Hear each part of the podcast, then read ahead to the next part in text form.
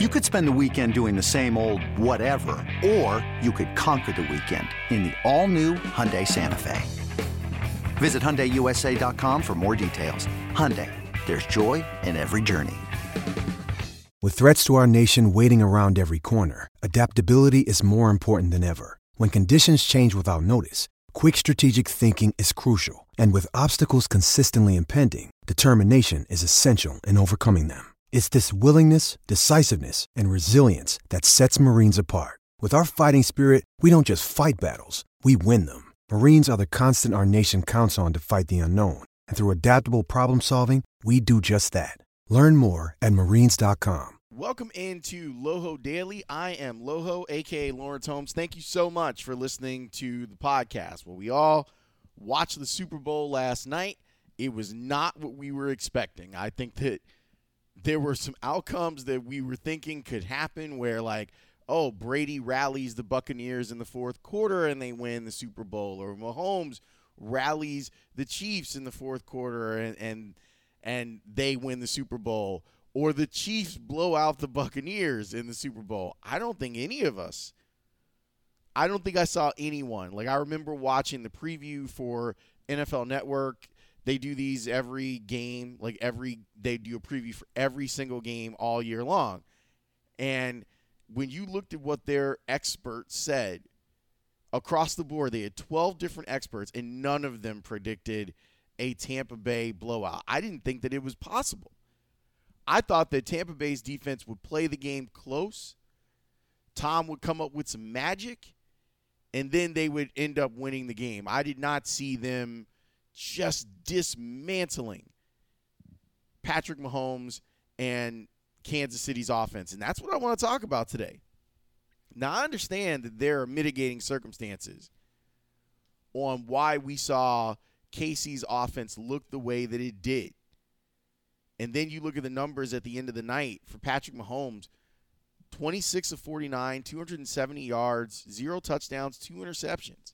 Now, that doesn't tell the whole story because Patrick Mahomes made some plays last night that were impossible.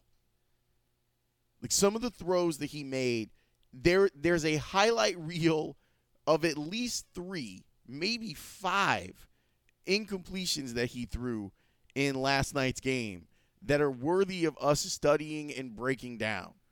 But 26 of 49, 270 yards, no touchdowns, two interceptions, a passer rating of 52 1.3. Travis Kelce had 133 yards, and it looked like they had decided, look, we're going to let Kelce get his stuff underneath, and we are not going to let Tyreek Hill beat us. They did an incredible job with bracketed coverages. You know what was crazy? They didn't overreact to the motion, the window dressing stuff, the stuff that makes other teams uncomfortable when they play Kansas City. I was really impressed by that. That they kind of stood their ground and they said, look, let's make sure that we communicate. Let's make sure that we everyone knows what everyone else is doing. But essentially what they did was double cover Tyreek Hill all game long. And you can do that when you are getting pressures. In those dropbacks that Patrick Mahomes had, he had 52 dropbacks more than half of those dropbacks, he was under pressure. That's a record in the Super Bowl. They got after it defensively, and they did it. They didn't even have to blitz. And this is one of the things that's made this team really special all season long. You look at the night that Shaq Barrett had, and Ndamukong Suh had a sack and a half. Shaq Barrett was all over the place. Four quarterback hits for him, a bunch of pressures. He had a sack. Ndamukong Suh with a sack and a half. They got after Patrick Mahomes. They put they put a hurting on him. They were able to get pressure, and when they weren't, what's really crazy is you look at all the passes that were defended. They had nine passes defended in this game too. So when they weren't getting to Patrick Mahomes, they were making sure that Tyreek Hill and Travis Kelce weren't putting them in in a washing machine, and it was really cool to see. I don't know if this is the blueprint. Like you got to make sure that you have the personnel. I'm looking forward to talking with some of uh, my experts over the week about whether or not we just saw a way to slow down this offense where you just say you sell out, you sell absolutely sell out and say Tyreek Hill is not going to chuck the deuce at us and and get down the field. Like that's not going to happen. And we'll give you everything that you want underneath. We'll make the sacrifice. What's incumbent upon a strategy like that is you better tackle because if you don't tackle, then it becomes a problem. But Kansas City wasn't wasn't able to do anything. Even when Tampa wasn't blitzing, it wasn't like they were able to even run the ball. And their numbers look better than they should be because Patrick Mahomes is out there running around. But that was also part of the plan. Patrick Mahomes ran five times for 33 yards. And Clyde Edwards Helaire had a couple of big runs. And when you look at the numbers, it, it says they ran the ball well because they they had 107 yards on 17 carries. But it was all late stuff. It was all stuff that they were giving you because they ended up tackling well.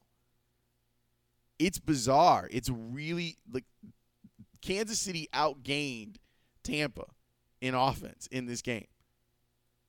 But you talk about the bend and don't break defense. You saw that. You saw that from Tampa Bay in this game.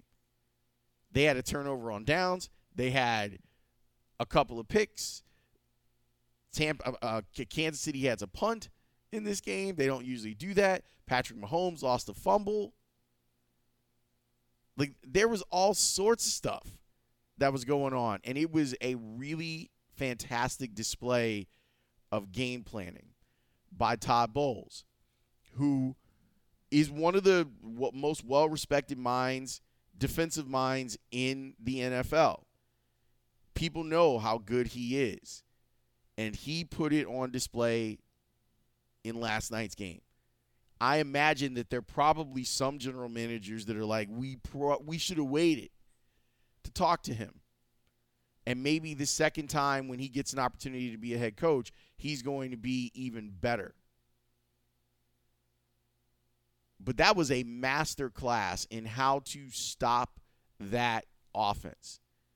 As I said earlier, Patrick Mahomes' toe and him not being 100%, I thought played a role in this. He wasn't the same guy. He was out there running for his life on a bad toe and we'll see if he ends up having surgery on it.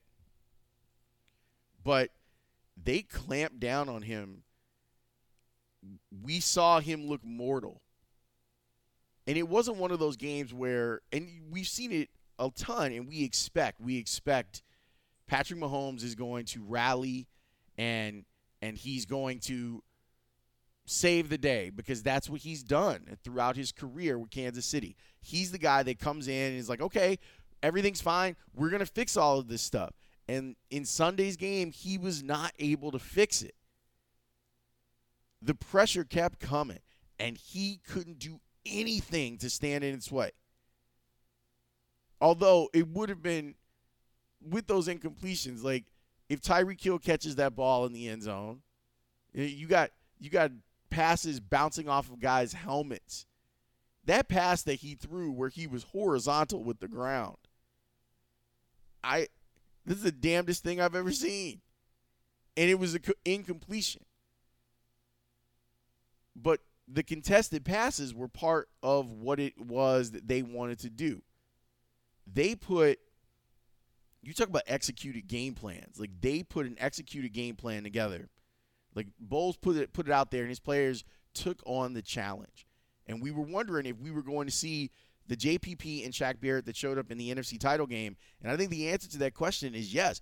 We saw those guys show up, and they played great. Let me take you back to the press conference last night. This was Bruce Arians after the game was over, and he was completely elated and super happy about what what transpired, getting his his first Super Bowl as a head coach. But this was him giving praise to the plan that Todd Bowles had put in before the game. Yeah, you can't give him enough credit. You know, I, I, I think he got a little tired of hearing about how unstoppable they were.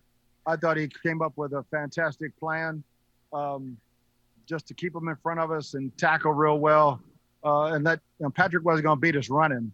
Uh, we let him run all day and uh, just keep chasing him around and see if we can make some plays. I give Bruce Arians a lot of credit. When you look up and down his staff, there are different people. He's got women on the staff, he's got minorities on the staff, he has ex players on the staff, he has people who didn't play on his staff. All are being given an opportunity to to learn and to be put in the forefront and now all of those people get Super Bowl rings and they get to add those Super Bowl rings to their resume. Todd Bowles is probably going to get another opportunity to be a head coach someday. And I hope that because of the way that the offense played, that we see Byron Leftwich get an opportunity. But I mean, if you look at look on that that staff, Harold Goodwin is on that staff, Antoine Randle El is on that staff. So I give Bruce Arians a lot of credit for really looking and trying to find great candidates and trying to give a hand up to minority candidates that are all going to benefit from being a part of this process and being on a team that Tom Brady is the quarterback of. Like that will add cachet to to all of their resumes. But hats off to Todd Bowles because he did the impossible.